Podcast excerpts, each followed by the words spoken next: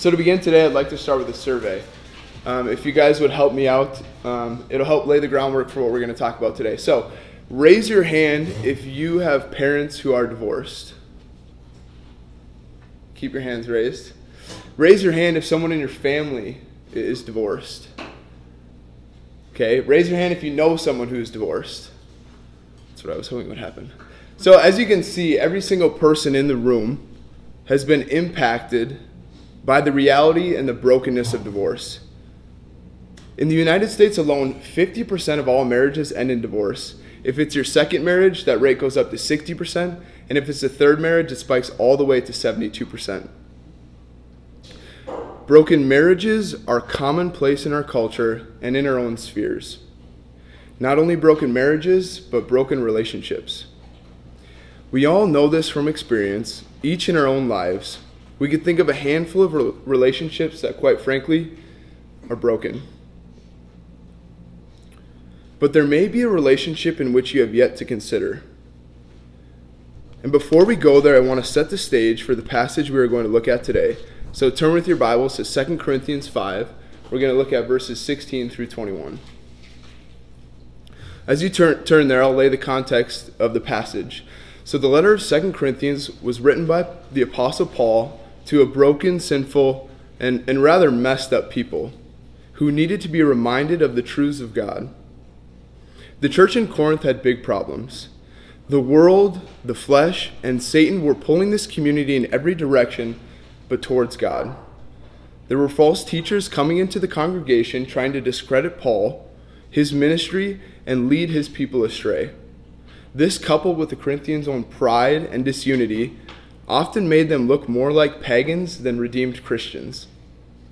And in light of this, Paul aims in this letter to assure them of his ministry and also remind them of the message he taught them. So, what is this message? It's the message of reconciliation. Let's hear from God's word so we too can be reminded and urged to believe the message of reconciliation. So open your Bibles to 2 Corinthians 5:16.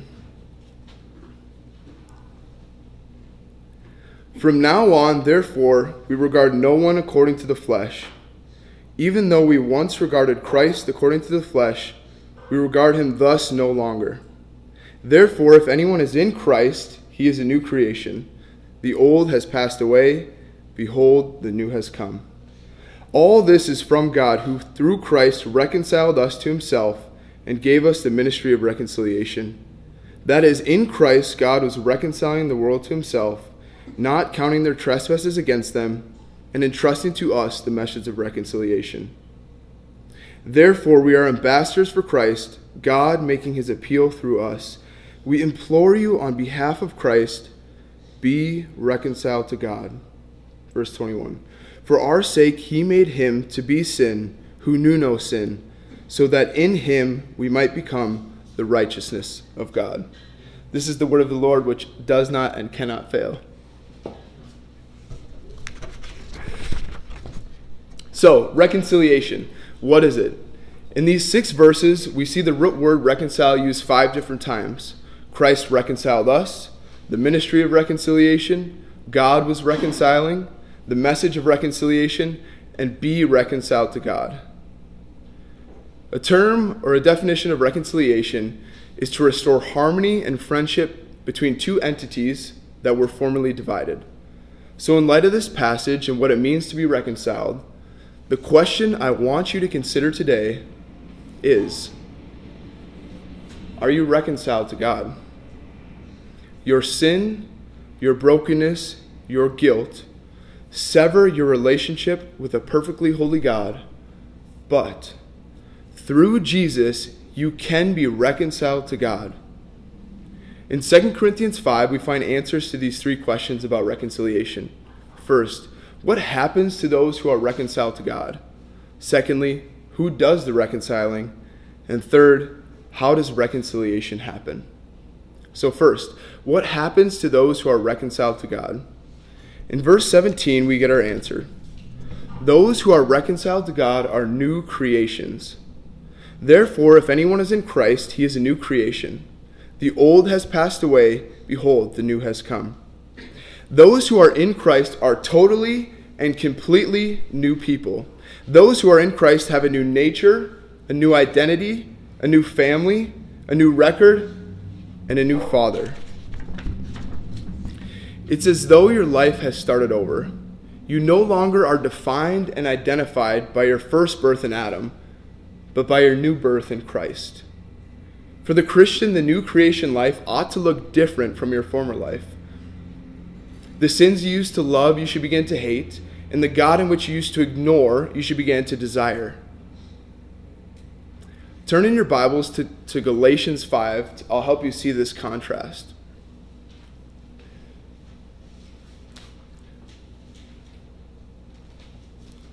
In this passage, we'll see the old self versus the new self, the old creation versus the new creation, and the flesh versus the spirit. So Galatians 5 19 and 21. Now the works of the flesh are evident sexual immorality, impurity, sensuality, idolatry, sorcery, enmity, strife, jealousy, fits of anger, rivalries, dissensions, divisions, envy, drunkenness, orgies, and things like these I warn you, as I warned you before, that those who do such things will not inherit the kingdom of God. These are the works that define the old creation. These are the works that define the old self. These are the works that define the flesh. But in contrast, the new self, who walks according to the Spirit, bears the fruit of the Spirit. Look back at Galatians 5, starting in verse 22. But the fruit of the Spirit is love, joy, peace, patience, kindness, goodness, faithfulness, gentleness, self control. Against such things there is no law. And those who belong to Christ Jesus have crucified the flesh with its passions and desires. If anyone is in Christ, he is a new creation with a new identity and with new God glorifying fruit. If you are reconciled to God through Jesus, you are a new creation. So, if that is what happens when you're reconciled to God, who does the reconciling? Turn back to 2 Corinthians 5 with me.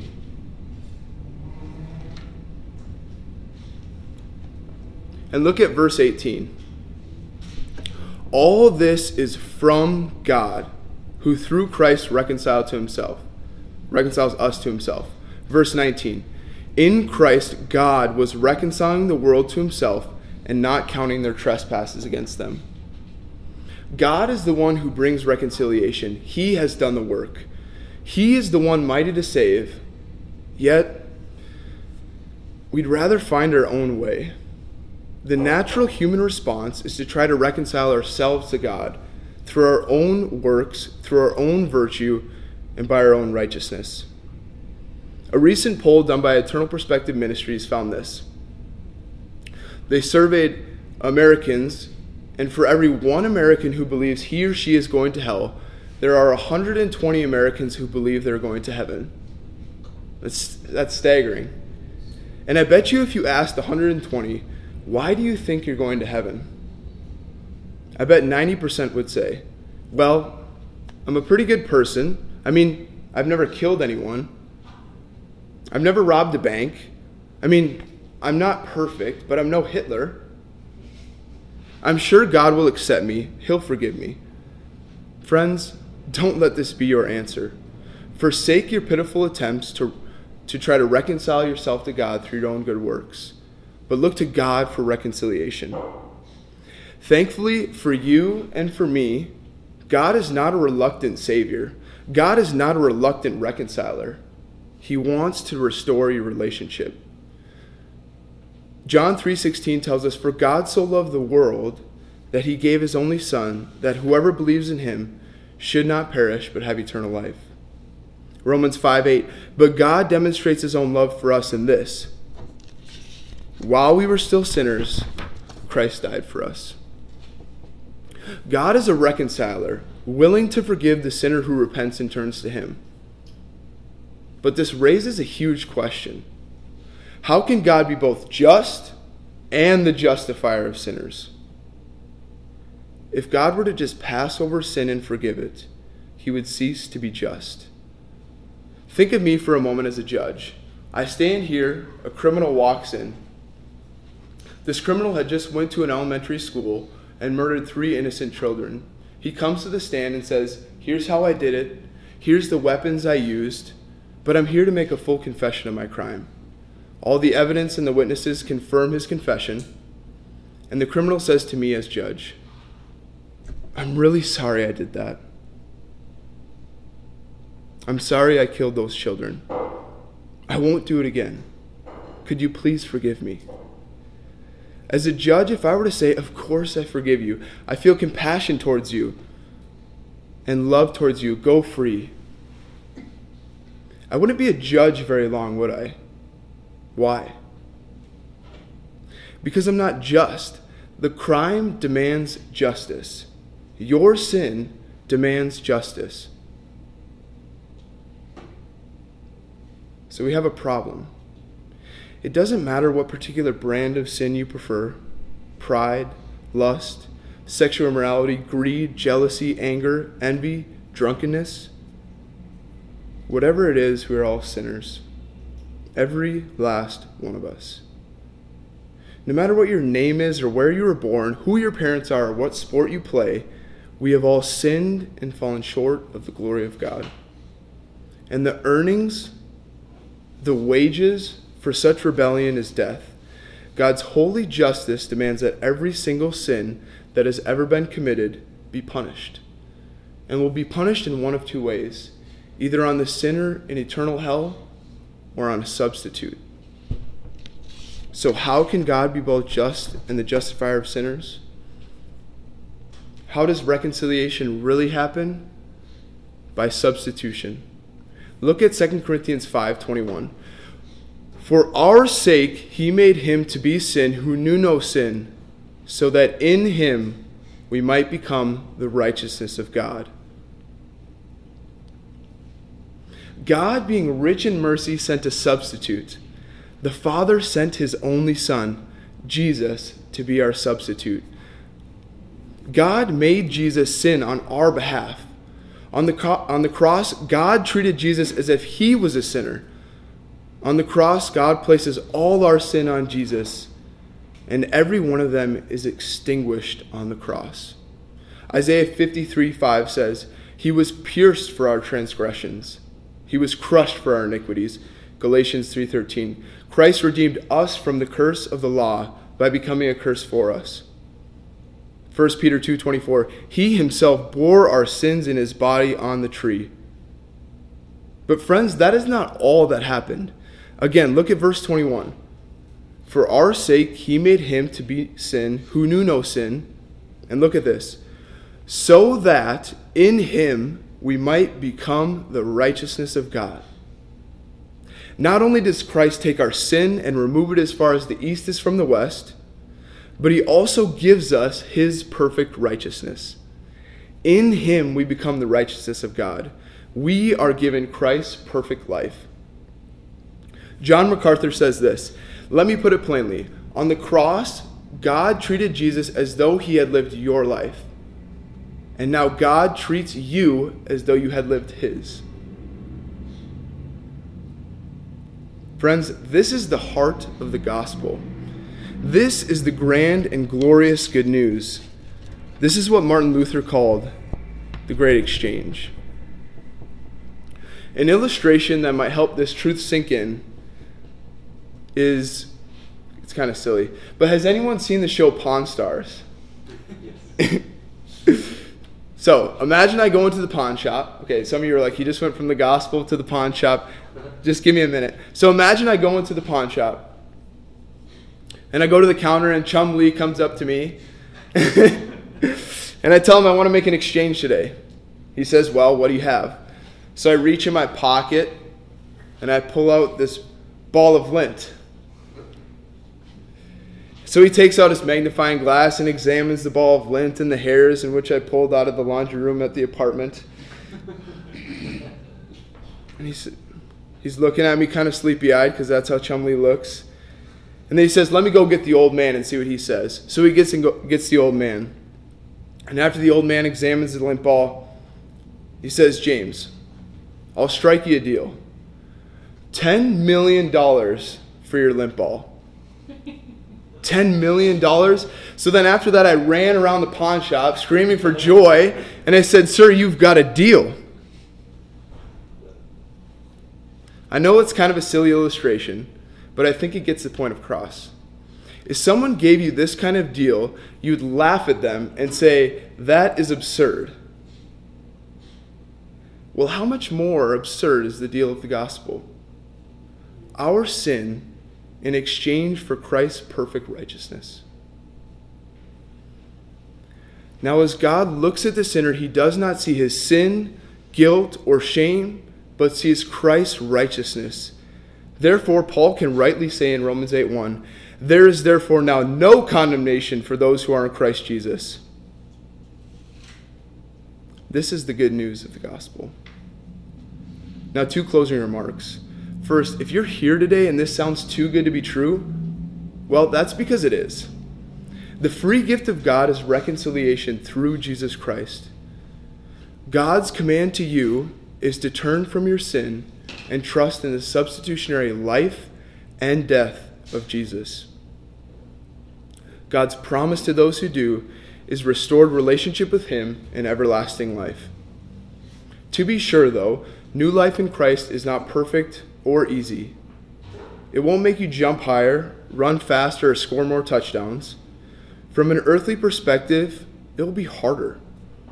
You may lose friendships, you may lose relationships with family. And for some, it even costs them their life. But what is sure is that your sins will be forgiven. You will be given a perfect righteousness. You will have a relationship with your Creator. And you will be given everlasting life with Him. Those who are reconciled to God have Jesus and friends, that's enough. Secondly, there is a reminder to those who have been reconciled to God. Everything has changed, including the way we see people. Look again at 2 Corinthians 5 16.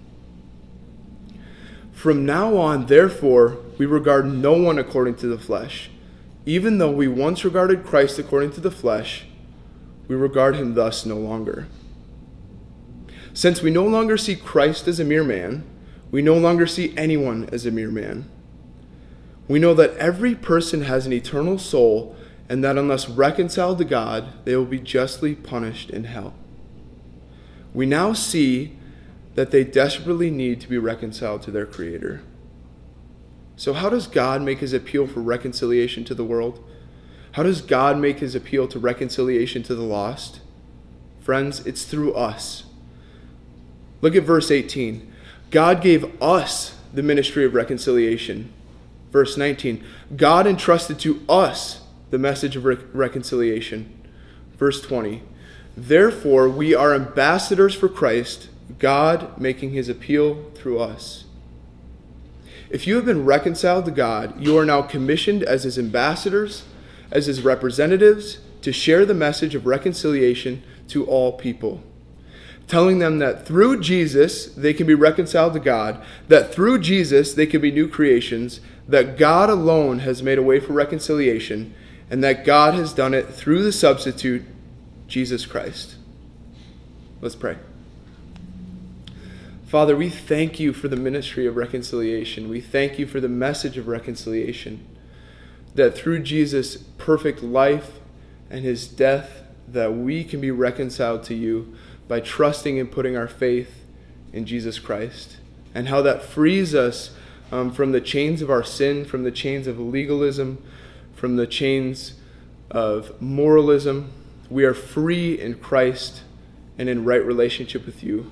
Remind us today of our salvation and please call your sheep into the fold. We pray for these things in Jesus' name. Amen.